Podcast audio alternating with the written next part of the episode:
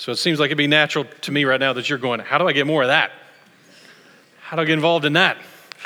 Um, wow. I, I, said in first service as well, like, I don't know whether to, uh, whether to get up and say, wow, no, no pastor has ever been um, better set up to teach through a passage.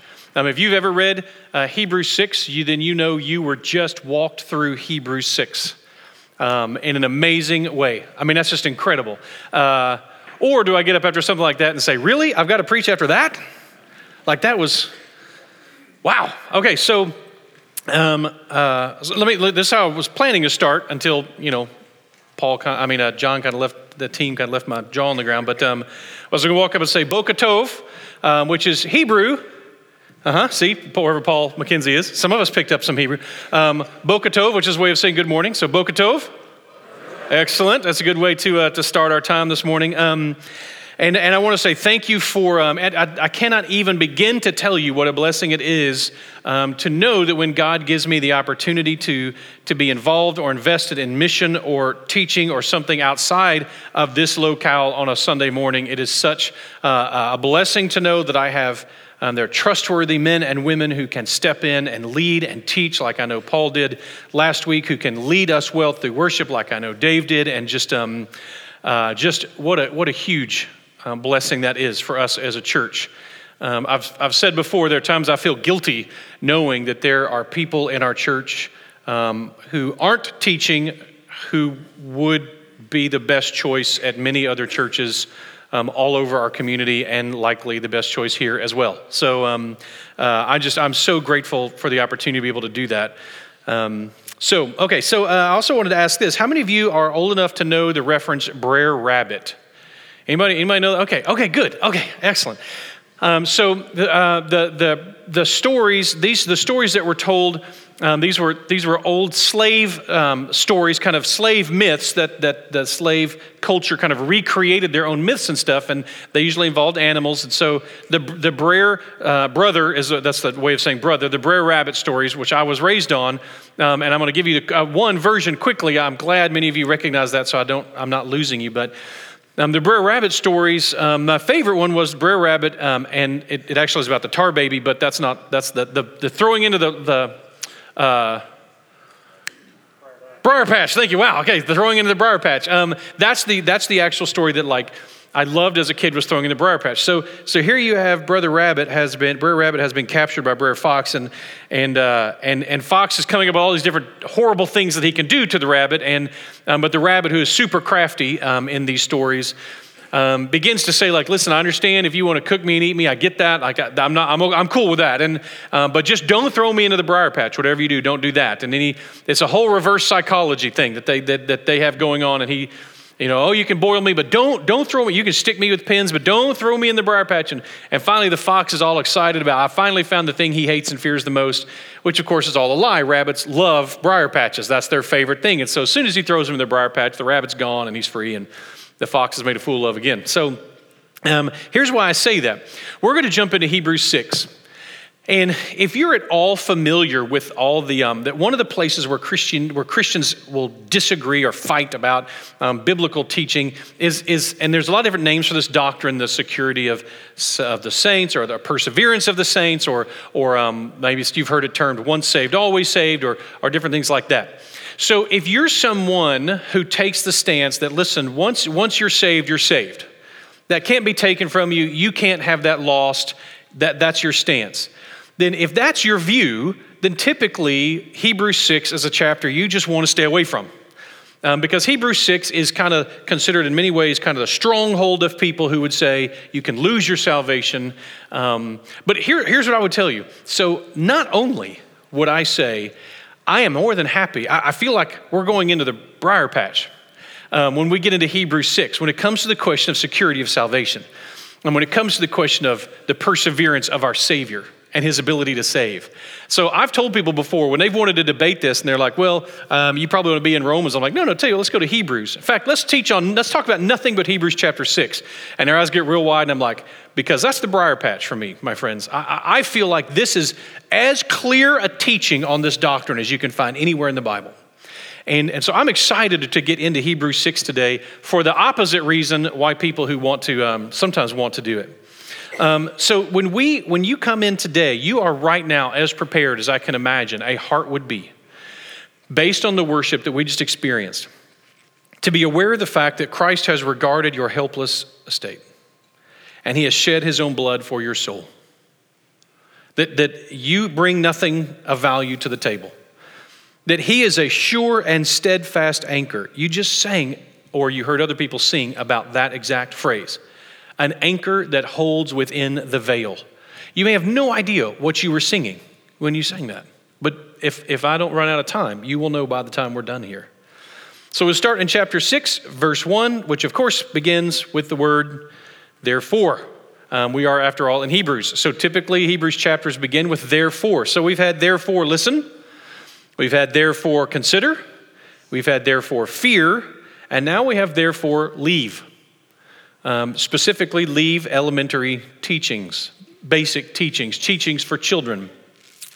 Um, this is because we've been studying so far. If you've listened, you've listened to the warnings, the attitudes, and positions of Jesus. So, therefore, let us leave the elementary doctrine of Christ and go on to maturity, not laying again the foundations of repentance from dead works, faith towards God, instruction about washing, laying on of hands, resurrection of the dead, and eternal judgment. So that's what the writer of Hebrews considers elementary teaching. Does anybody feel talked down to a little bit? So this is this is the, the writer of Hebrews thinks that repentance from dead works, faith, uh, so the role of repentance, faith towards God, instruction about washing, again, this is a Hebrew audience, so of course that's one of the things they're going to be fighting about um, laying on of hands, resurrection of the dead, and eternal judgment. These are infantile to you. If you still have questions about that, you're still an infant. Anybody? Holy cow, I read that and I'm like, wow, I'm in huge trouble because I'm about to have to teach something that apparently I'm still stuck on elementary teachings because I have lots of questions about some of those things. So we're just going to do our best um, on these topics. So everybody is 100% on these, right? So we can move along. Now, speaking of 100%, um, this, that was a segue, by the way. They teach you that in seminary. That was a segue. Speaking of 100%, we are still not 100% on the City on a Hill campaign. And so, speaking of elementary teachings, things that we have to come back to and back to and back to, um, I'm going to come back to this yet again. Um, this is something that, as a church, if you if, and part here's part of why I got to do this. Some of you are regular attenders, and you're here week after week, and you're like, really, again, for the fourth time in a row, he's going to talk about this. You got to remember that for many people, the attendance is like one in four, one in five, one in six Sundays. And so this may be the first time some people are hearing this. So be patient. But, but this, is, this is what our church has clearly been led to do is to impact the next generation of Christians in new ways, to invest in them, to equip them, to train them in new ways. Um, that's, that is clear. I mean, all you got to do is walk next door. And many of you came from next door in here. And so you know this. Um, this is what God has called us to. If you were here for the fireworks Friday night, which what a great job, the team, all the volunteers and others who did that. I mean, I, I heard people, tons of people. I mean, there, were, there was uh, like 150 something. Uh, Lance sent me this this morning 150, 160 people who, who filled out a little card. I have no involvement in church, I have no relationship to a church. And they were here Friday night to experience. They saw the gospel, they experienced the gospel, they heard the gospel, they read the gospel. I mean, it was put in their hands, and they experienced a place that they were welcome. You are welcome. If you are a guest, you are welcome. We, we really are authentically proud that you've chosen to be here with us. Um, we know we don't deserve that. We haven't earned that. It is just a great gift that you've given to be here. And so we're authentically extremely excited about that. Um, and and the, I did get, if you were here Friday night, I did get a pretty good, exciting, you know, yell when, the, when I said at one point, and we're going to do a drawing.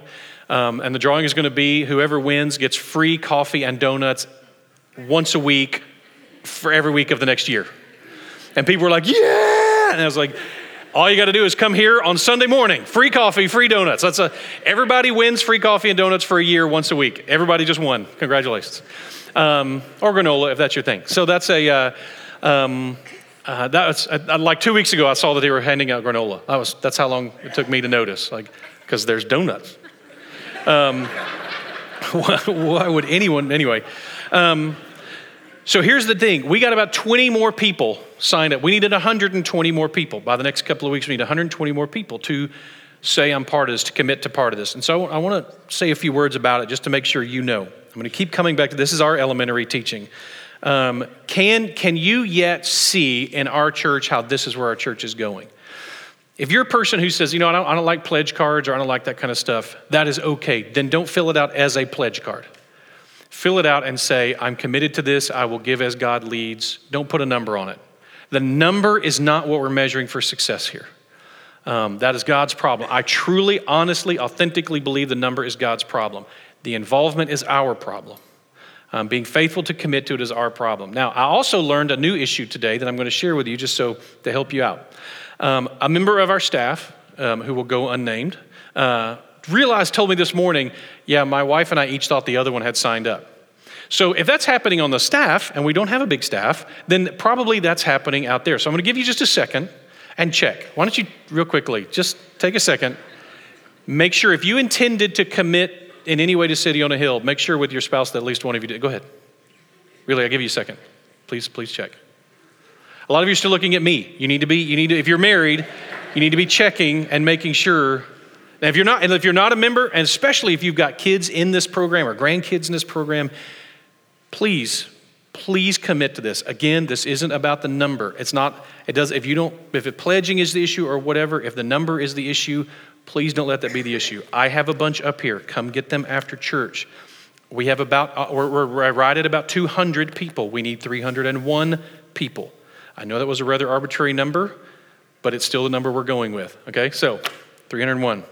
There's literally half a child stuck up on that board. If that doesn't break your heart. It shouldn't. Okay. Um, now, back to this passage. Now, back to the meat. We will do this if God permits. Same thing. Like next week, we won't talk about City on a Hill if God permits and you sign up.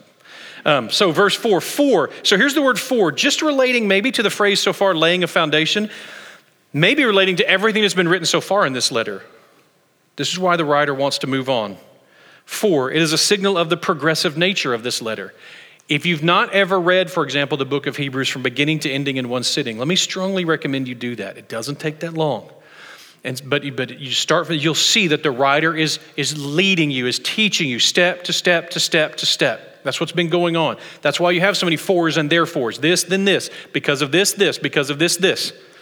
And we're going to get to more of that. That's still going to continue to happen. For, it is impossible. In the case of those who once have been enlightened, who have tasted the heavenly gift, who have shared in the Holy Spirit, and have tasted the goodness of the Word of God and the powers of the age to come, and then have fallen away, to restore them again to repentance, since they are crucifying once again the Son of God to their own harm and holding him up to contempt. Now, there are some in Christendom who teach that this passage is not about a believer. I can't fathom that. When I read this list, they've been enlightened. They've tasted the heavenly gift. They've shared in the Holy Spirit. They've tasted the goodness of the Word of God. And they've tasted the power of the age to come. I, I wonder about me. Like, this is, this is an extreme, this is someone who not only knows it and agrees with it and believes it, but has experienced the power of God in salvation. I'm absolutely convinced that this is about a believer or believers. That's, that's what I think this passage is about. I cannot fathom how it could not be. So here you have, I know there are plenty of people who teach otherwise, but I, I've never been convinced by that. I can't see it. I do want you to know that it's possible that this passage is about church membership. That's actually a very feasible possibility. That this is about the early Christians, the second and third generation of Christians. So Jesus was resurrected somewhere in the early AD 30s. Um, now we have, uh, this is in probably the mid AD 60s.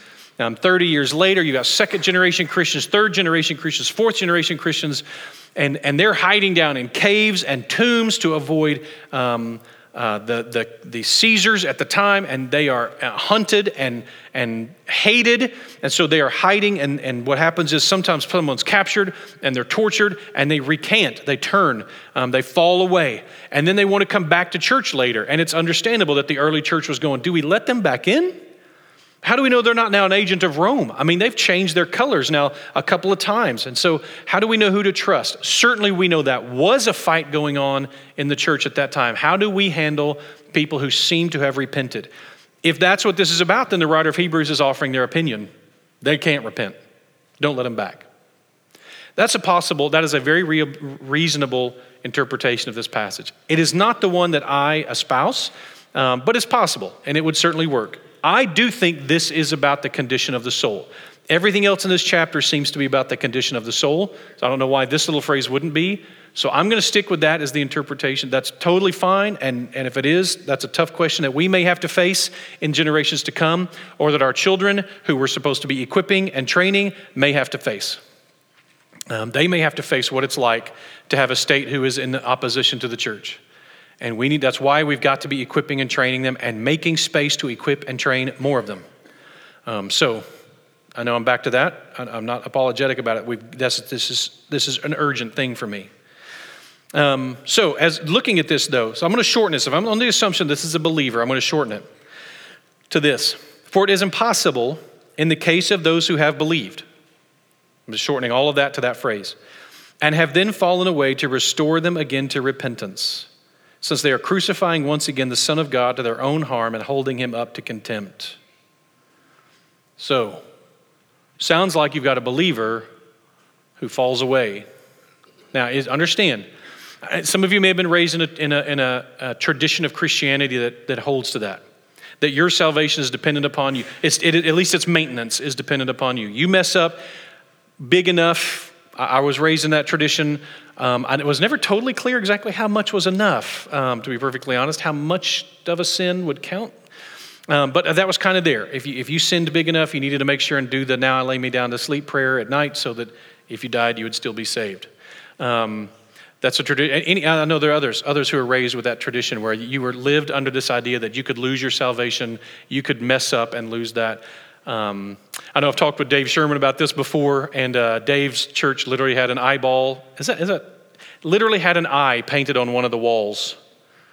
the first I heard, I was like, I don't know whether to laugh out loud at the absurdity of that or the, to grieve for the, your, your poor childhood. Like, who the heck at church as a kid walks into church and there's a big eye painted on the wall knowing God is watching you and just waiting for you to mess up so he can get you?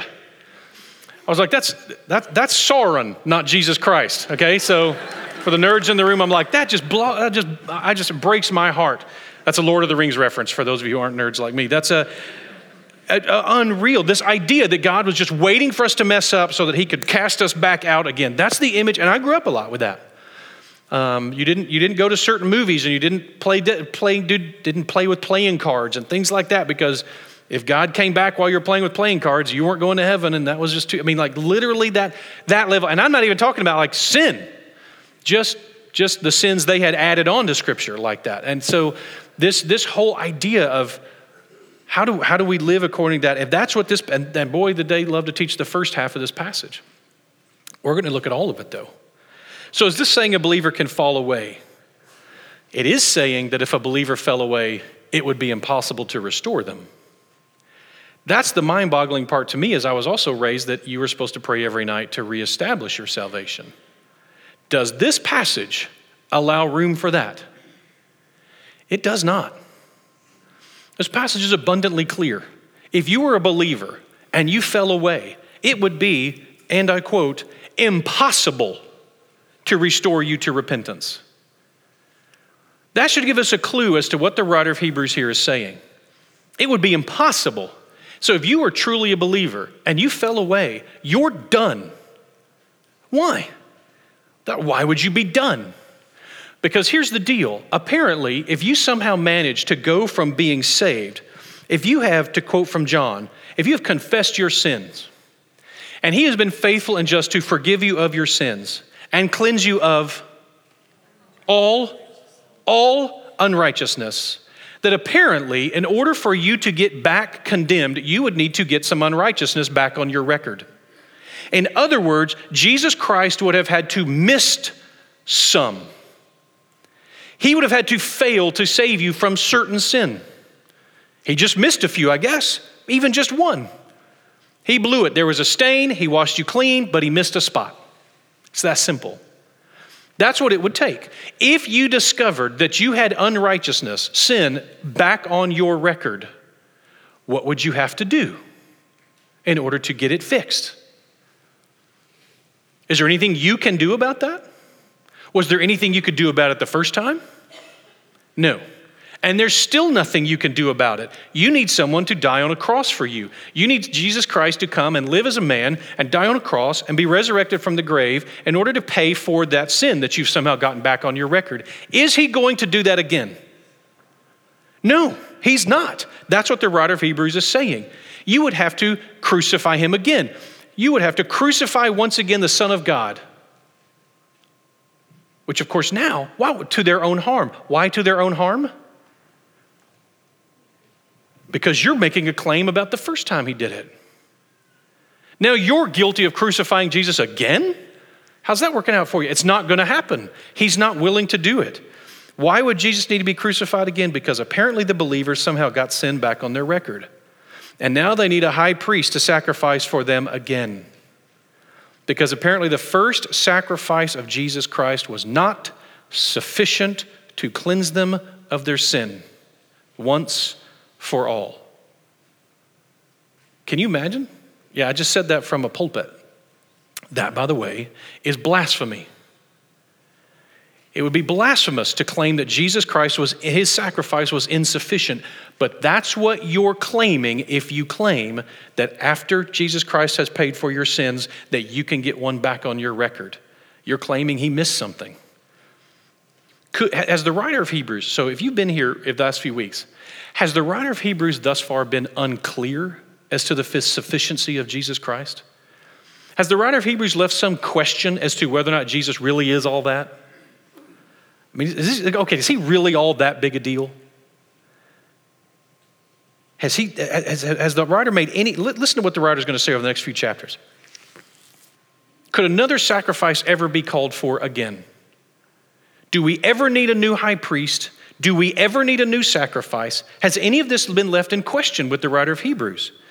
Hebrews 7:27 is going to say when we get there next week, he has no need like those other high priests to offer sacrifices daily, first for his own sins and then for those of the people since he did this once for all when he offered up himself. Any question that there's more work to be done? Hebrews 9:12 He entered once for all into the holy places not by means of the blood of goats and calves but by means of his own blood thus securing an eternal redemption.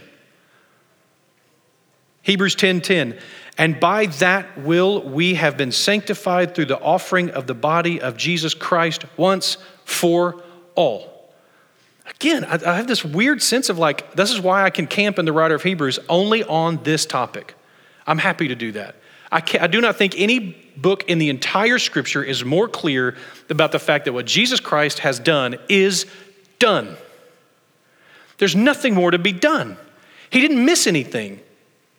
He, oops, no. I actually think, and I'm going to get here in a second, I think that teaching is, is borders on insulting to the work of Jesus Christ. And that's what I think the very point that the writer of Hebrews is making here. All right. So the correct interpretation is that this is the very point the writer is making is it would be impossible to fall away once saved, since the only way to accomplish this would be as if Christ's sacrifice was not sufficient. Since it was, if somehow someone did fall away, they would never be returned to a right relationship because it would mean A, Christ missed some sins, and B, someone needs to pay for your sins because it ain't you. We're not capable of pulling that off.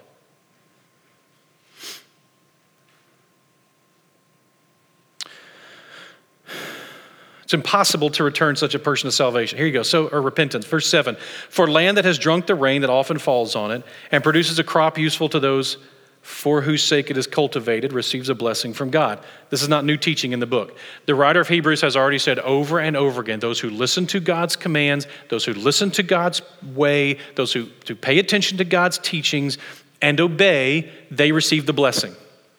Whatever the blessing happens to be, entering into the promised land um, being saved, hearing the truth, finding freedom, all these different things. These are examples of the blessings that he offers. And of course, verse 8, but if it bears thorns and thistles, it is worthless and near to being cursed, and its end is to be burned. Again, do not neglect so great a salvation. It's the same thing. When the rain comes, the rain is this gospel. Make sure you respond rightly. You respond in such a way that produces and grows and, and encourages and flourishes positive things, good things in our lives. living that out, versus if the rain falls on you and all that you respond with is thistles and thorns and, and more of that kind of stuff, um, that would be impossible to fix that. It's impossible because if you respond wrongly to the truth, destruction follows. Responding well leads to cultivation and a blessing. Um, I do believe now that the idea that I could maintain my own right status with God is insulting. Almost as insulting as the idea that Jesus' salvation would somehow be incomplete. It's not how it works. One of the places we went, if you can start running the video, one of the places that we went this time, which I've never been before, is to a, uh, a reconstruction uh, of the uh, tabernacle in the wilderness um, down near the Red Sea. And so one of the things I did is I just decided to video myself walking toward. I walked about 100 yards from it and I started walking towards it again and videoing the, the path of doing so. I want you to understand where this comes from for the Hebrew people. So the Hebrew people would have been scattered around in this area. Notice that the desert there is not sand. That would be, that would be bad, but you're walking not across sand in order to get to the tabernacle. So you want you to imagine that there's sin in your life. And you realize you need to do something about it. So you go get one of the sheep from your fold. Not just any sheep, your best sheep, and a male. So now all the opportunity for that male to reproduce, and by the way, the best sheep without blemish, isn't that the one you want having lots of children? Sorry, your sin is going to cost you that. You've got to pick up that sheep and you've got to walk to the tabernacle, which is probably miles. Imagine hundreds, uh, thousands of people scattered along this area, which is what it would have been. Multiple hills away, you've got to go up a hill and down a hill and up a hill and down a hill in scorching heat across the rock in your sandals, carrying the lamb that your children have probably named and now they're mad because your sin is costing them that lamb and you're going to walk all that distance. The only thing that's wrong with this imagery as we walk through it is that they, had, we, they thought we had already left um, and they had shut the gate. So you're going to see me open the gate. There would have been no gate on the tabernacle. Um, there's a few other little details like the height of the carpets and that kind of stuff, but don't worry about that. So as I would have come walking in carrying the sheep, carrying it for miles across the desert, and I, and I go in and would walk through the, the tabernacle into that area and take it over to the priests who were over on one side, and they'd have chained the goat down and cut its throat, probably with my hands laying on it, to represent the fact that this goat was carrying, it was bearing my sin. So as it bleeds out into the dirt, and then they take the little sheep. I mean, this was this was maybe hundred yards, and yet the up and down of it made it I mean, I could not even fathom carrying something. Um, if I do ever go back there again, I think we're going to park about a mile away and give everybody a 25 pound bag of sugar or something and make us carry to it. I, I, I mean, the, the pain of that. I think so. As we come walking in carrying the sheep, and I'm going to walk up that little, there's a little ramp and lay the sheep, what I would be then laying the sheep down in the place where the, the animal would be burned to represent the sacrifice to God. Now, maybe Maybe if we still had to do this, it would, it would make us pay a little more attention to our sin. Maybe, maybe it would, maybe it would take, make us take our sin a little more seriously.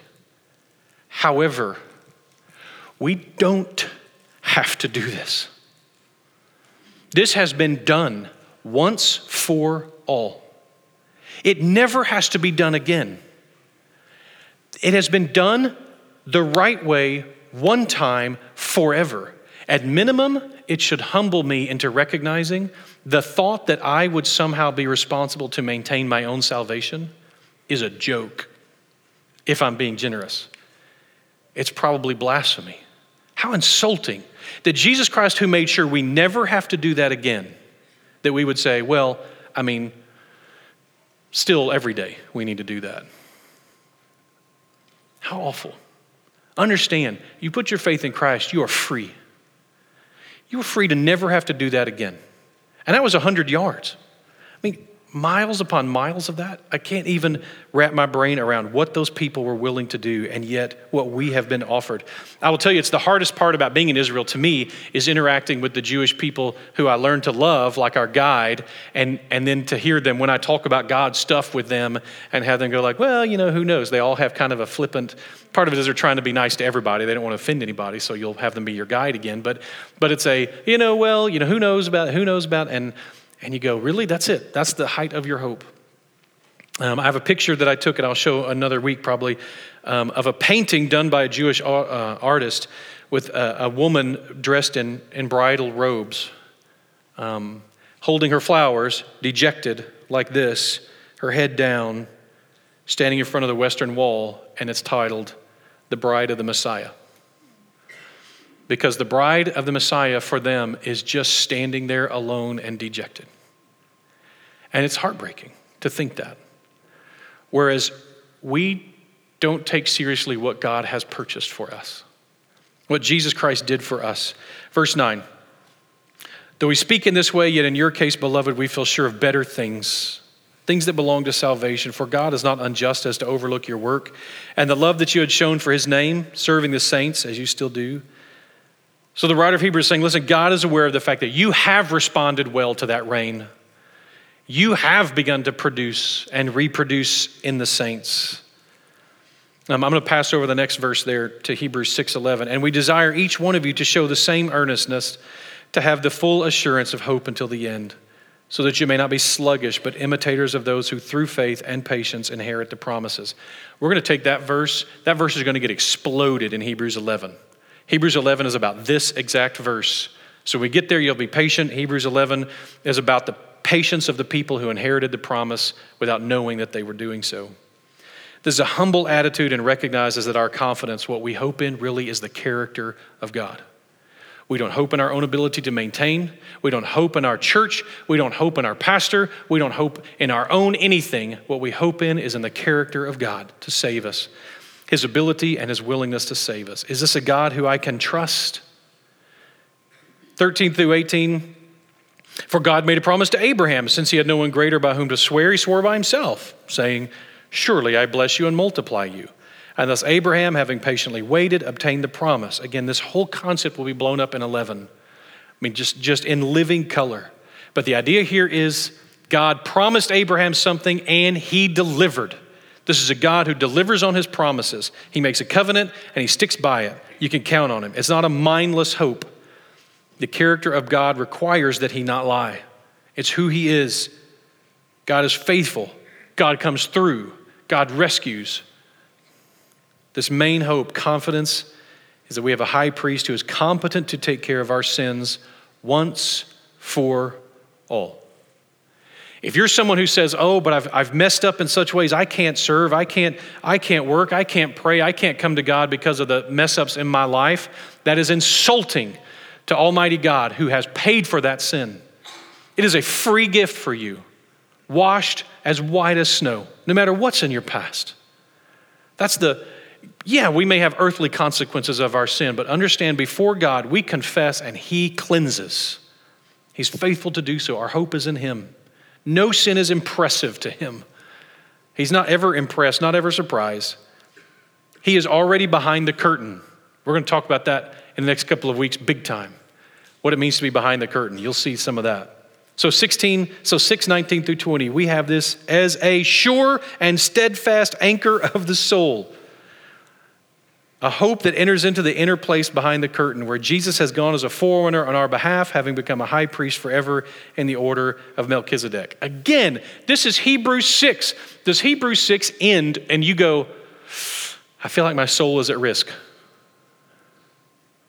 When you hear a phrase like we have this as a sure and steadfast anchor of our soul, we are free to live the Christian life as God intended to risk and make mistakes and try things and fail and, and to do our best, knowing that we're just, we just mess up everything because He has said, no, no, that's done. Done. Try. Go for it. Make the effort. Live in freedom. Does it sound like our soul is at risk? It does not. So, who would we trust in? Ourselves I can't say no to a second donut. That's me. Am I going to trust in me? How about this? A perfect messenger sent to be the perfect message. First few chapters. A perfect lawbringer sent to be the perfect covenant. First few chapters and building all the way through eight. A perfect king sent to be a perfect Lord. A perfect priest sent to be the perfect sacrifice. Do you know him? Have you put your faith in him? He's behind the curtain, within the veil, where we can't go. We can now because that's where he is. If you don't know him, I pray that today will be the day of salvation for you. I pray that you'll come to know him and put your faith in the truth of someone who will never fail you. Disappoint you? Yeah, all the time. That's because about that's about us. But fail us? Never. Never. We can count on him, sure and steadfast. Pray with me. Father, we are humbled by what you have saved us from. Even something as simple as the necessity of walking through the desert to kill our favorite sheep. Even something as simple as that. God, that you've saved us from the fear of death and defeat. That you've saved us from the need to be constantly maintaining in some sort of obsessive compulsive disorder version of salvation that we're constantly having to, to, cross every T and dot every I in such a way that it's dependent upon us versus the fulfillment of your Son. Your Son has the fulfillment of all of it. God, thank you that we have the freedom to live in freedom. It's for freedom that we've been set free. Freedom by your Son, and those who are set free by your Son are free indeed. God, help us to take our sins seriously because it allows us to worship you in spirit and in truth to recognize what you have saved us from. Thank you, Father. I pray there's anybody here who doesn't know you. I pray that your spirit will speak to their heart right now and remind them. If there's anyone who here who does not see the need for us to raise up a new generation of believers who are prepared to hold on to this truth in the face of only you know what kind of pressure, I pray you'll give them that vision as well. Thank you, Father, for what you're doing and what you're going to keep doing, that you have accomplished what you've started. We praise you and thank you in your Son's name. Amen. Stand, if you will. We'll sing, but you hope you'll respond however the Spirit leads. If you need to come pray, come pray. Um, if you need to sign up to, to work here, to be a volunteer here, or if you've talked to Lance um, and you know if you have, and if you haven't, then you still need to about joining the church and becoming a part of our dysfunctional family, we'd love to have you. So um, pray, ask God to lead you in this invitation time.